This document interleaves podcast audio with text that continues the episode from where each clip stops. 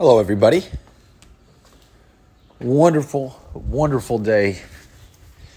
Again, sending you nothing but blessings, positivity, and development through the martial arts. I hope that you're succeeding in your goals and challenging yourself. Beautiful day. A lot to be thankful for, a lot to be grateful for. Thank you, everybody, for tuning in. Today, I want to talk about magic and Anting-Anting. Anting-Anting is from the Philippines, and it's been widely used in martial arts for a very long time. It's a part of the culture. A lot of the Anting-Anting has to do with religion and how it's used in magic, meaning some people take Jesus on a cross, crucifix, or a certain image of a priest or saint, and they'll keep it in their mouth while they fight. There's other people who are very special, where they're able to move objects with their hands. This is also known in Indonesia. It's also known in China. It's also known throughout all of Asia, Southeast Asia. It's also in Thailand. So magic is a big part of it, and it's been used to protect. In World War II, even Americans would have a rabbit's foot for good luck, right? In Asia and Southeast Asia, what I'm discussing is different. But take that into consideration. You know, that might be a good introduction. If you're hearing this for the first time, that's a way to dip your toe into at least understanding what's going on here. There's different spells and ways that they would try to protect themselves. And this has been used in the warrior culture for a very long time. It's very tribal in a sense. I don't want to put any of my own personal spin on this, meaning that I'm not here as somebody who is trying to say that it doesn't exist. I'm not here as somebody saying that I'm not trying to prove it or debunk it. I'm not trying to do any of that stuff. What I'm trying to describe is the way it's been taught to me, in this sense, or the way that it's been orally transmitted to me through my mentors who've been to Indonesian jungles, and also people who've been born and raised in the Philippines and also in China. Okay, in China, they said that there's certain incantations and things that you do to ask certain spirits to protect you. And it only, to protect you from blade cutting. You'll see this a lot in Indonesia as well. They do blade cutting ceremonies where they try to cut their tongue. But there's certain belief in an art, or in the Philippines with Anting-Anting, it makes you, it's supposed to be impervious to weapons. In the Boxer Rebellion in China, they tried to make themselves impervious to bullets.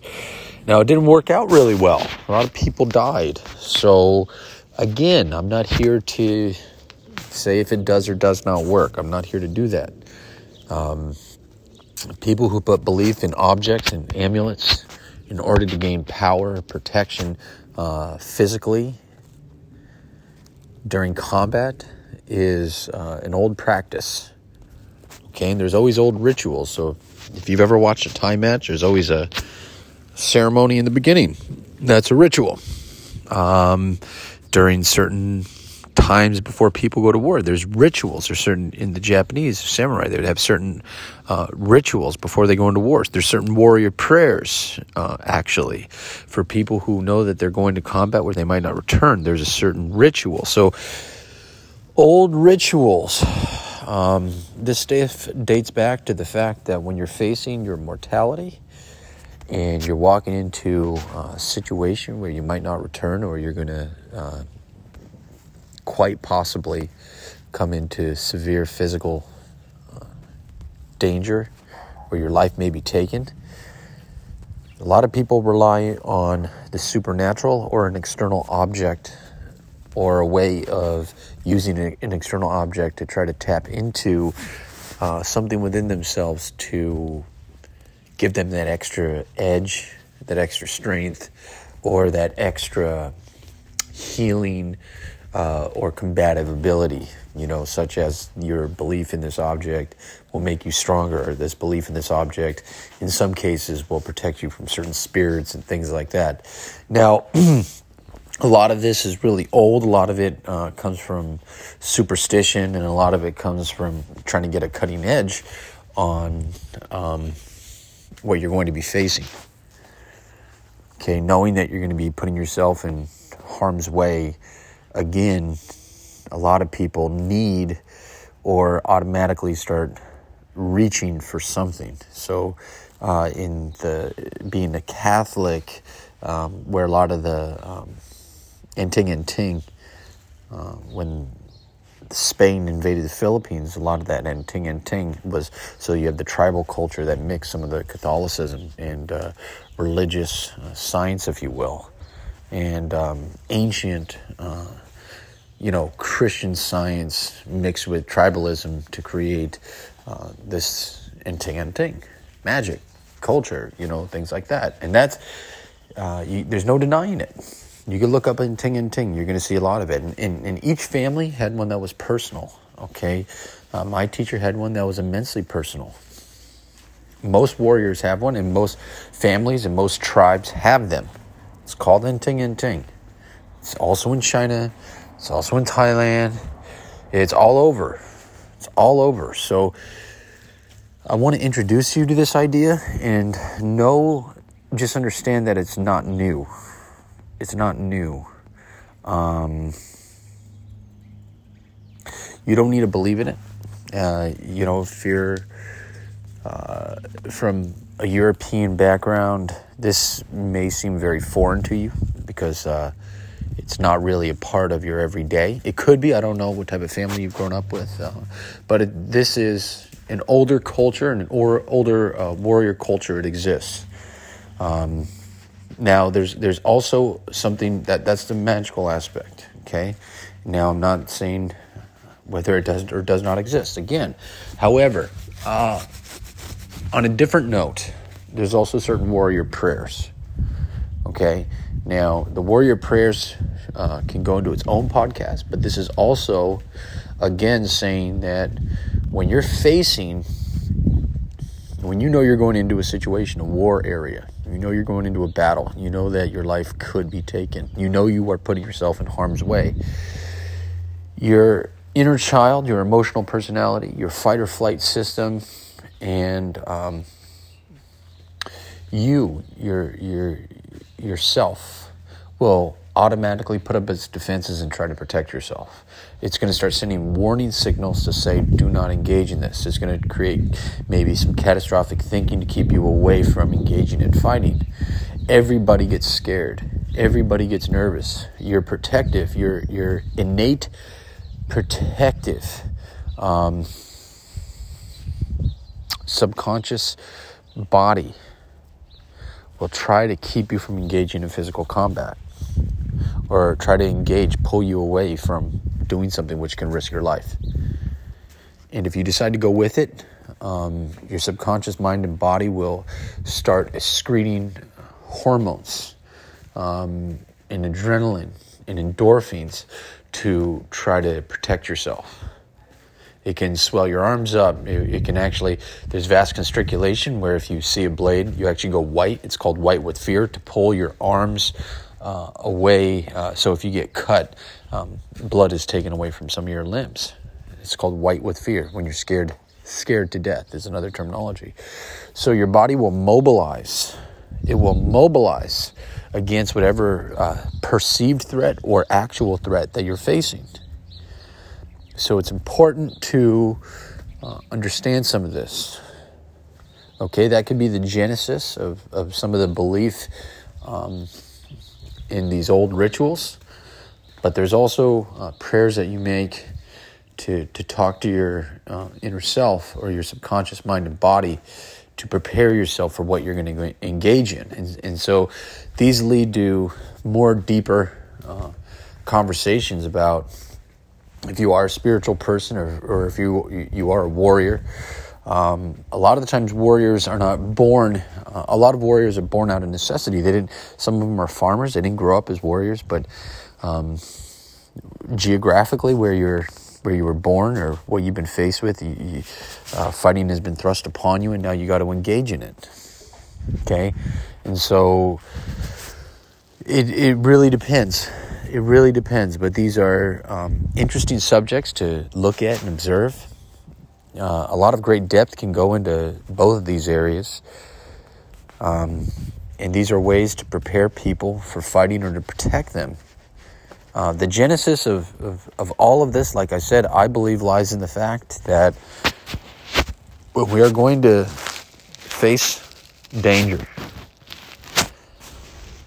We all have fear. Innately, you can't change that. And so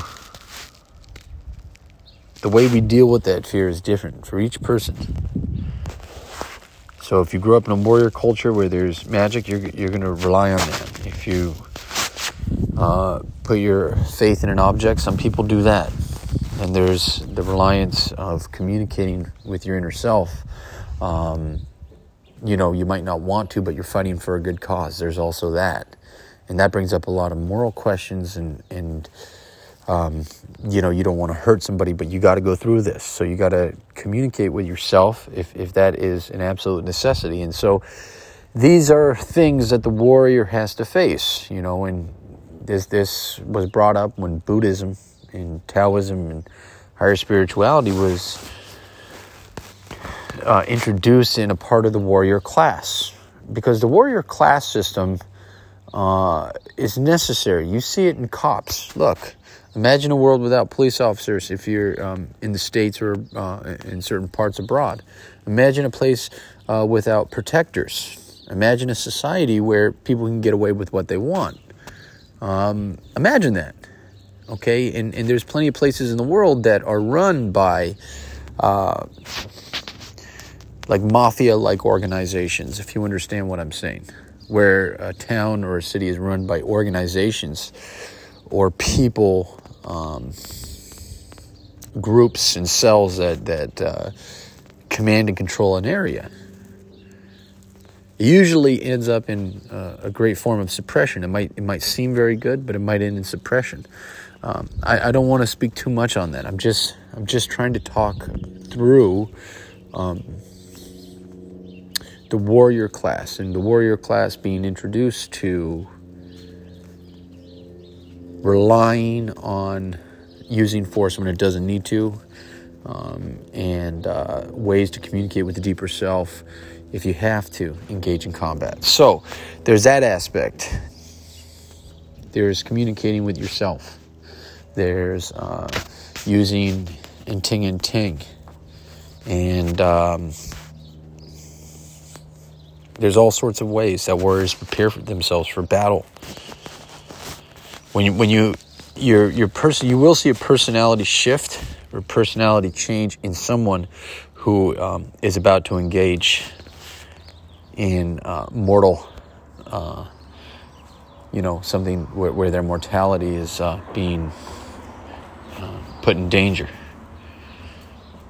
You'll see a personality change. You might see them start talking to themselves. You might see them start grasping at objects. You might see them saying certain prayers, depending on what your belief system is, etc., etc. So I believe that is the genesis of this.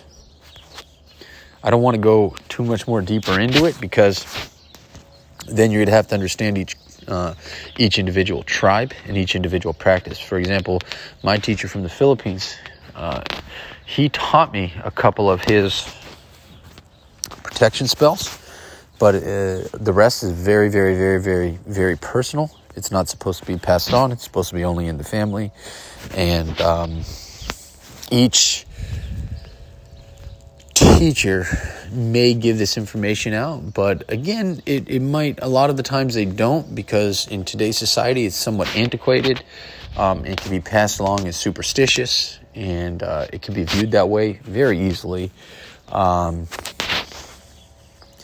so, you know, you have to look at it nowadays as a different form of study, okay? Because unless you're taking a martial art because you're born into a war-torn area, what we're studying now for is for perceived threats and to mobilize yourself in case something happens.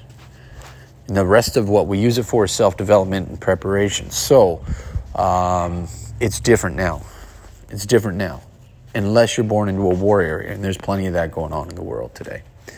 So I look at this study as something that is a part of the culture from which I studied from, because my teacher is from Cebu. He's Cebuano, Balintawak, Arnese Escrima, and Balintawak was founded in Cebu, where he was born. He was actually the last living founding member. So when I learned from my teacher in China, he's born in Guangdong, Hung Ga, other style I studied. It's got its roots, Guangdong. So when you learn traditionally, you're going to learn these traditional aspects. So I retain some of that information, and I just listen. And that's what you do. When a teacher passes his lineage or his history, you just listen and you take it. So just wanted to talk about this with you all. I hope you found it somewhat interesting. I don't believe in magic, if that's what you're asking. I do believe that if you communicate with the deeper self, I believe that's absolutely wonderful and necessary. And I believe that in times of great danger, we reach for things. A belief system inside of us, a prayer, a mantra, communicating, things like that. And I believe that's the genesis of this. So I look at this study objectively. There may be a twinkle of belief, but I take everything with a grain of salt, and I'm just here to pass the information on to anybody who's listening. I don't want anybody listening to jump off the deep end into this and get the wrong impression for why I'm doing this. So look at it the way that I do. I'm passing it on to you objectively so you can look at it and try to gather something from it and understand it from a cultural study and the genesis from what I've told you where it comes from. I'm Sifu Jake Bernan, and this is Iron Warrior Martial Arts.